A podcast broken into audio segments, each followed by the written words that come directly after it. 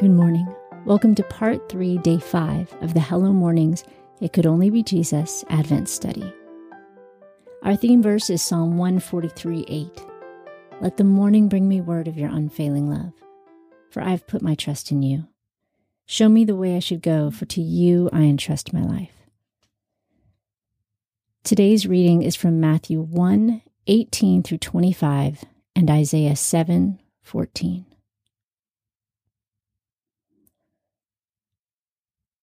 Now, the birth of Jesus Christ was like this. For after his mother Mary was engaged to Joseph, before they came together, she was found pregnant by the Holy Spirit.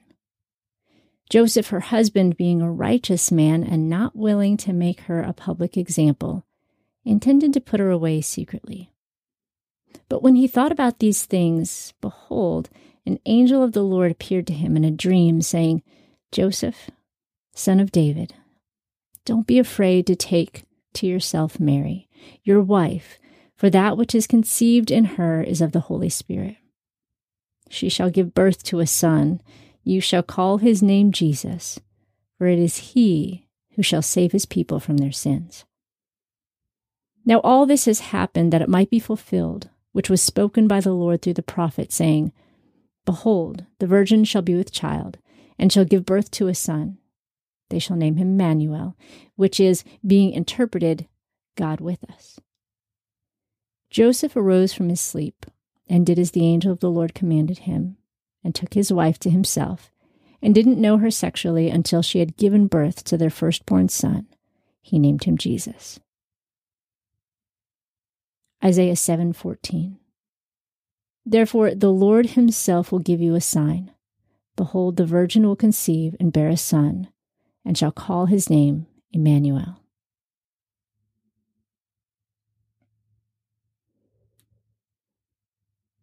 Today's commentary is by Ayoka Billions. As a young girl, I loved fairy tales. They were very predictable, but that didn't eliminate the joy of reading them over and over again. There was always a damsel in distress who was rescued from a terrible situation by her Prince Charming. The many obstacles were no match for the two of them who were bound together by true love. The marriage of Joseph and Mary is a slightly understated version of this story, with an important third factor in the equation a heavenly being who is both fully God and fully man.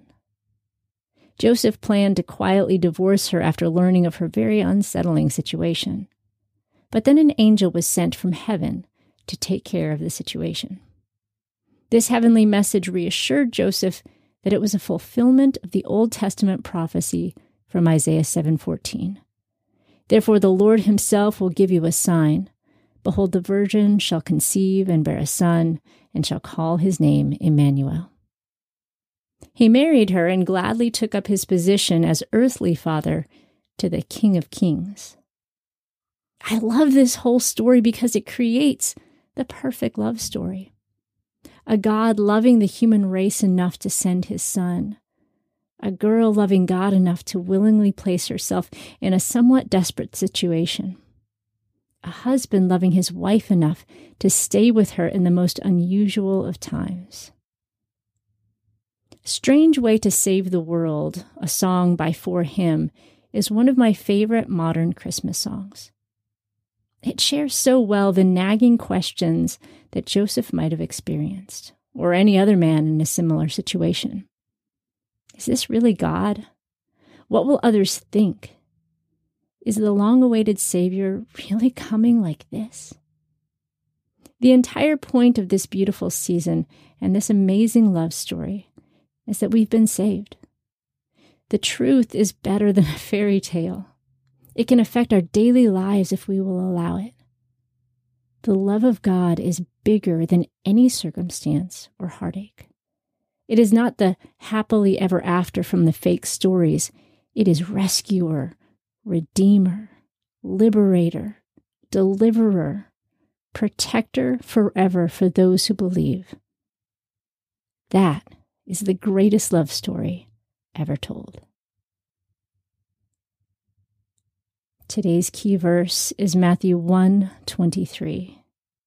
Behold, the virgin shall conceive and bear a son, and they shall call his name Emmanuel.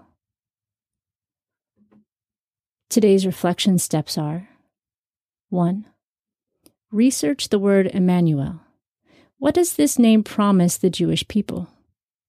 What does it promise us today? 2.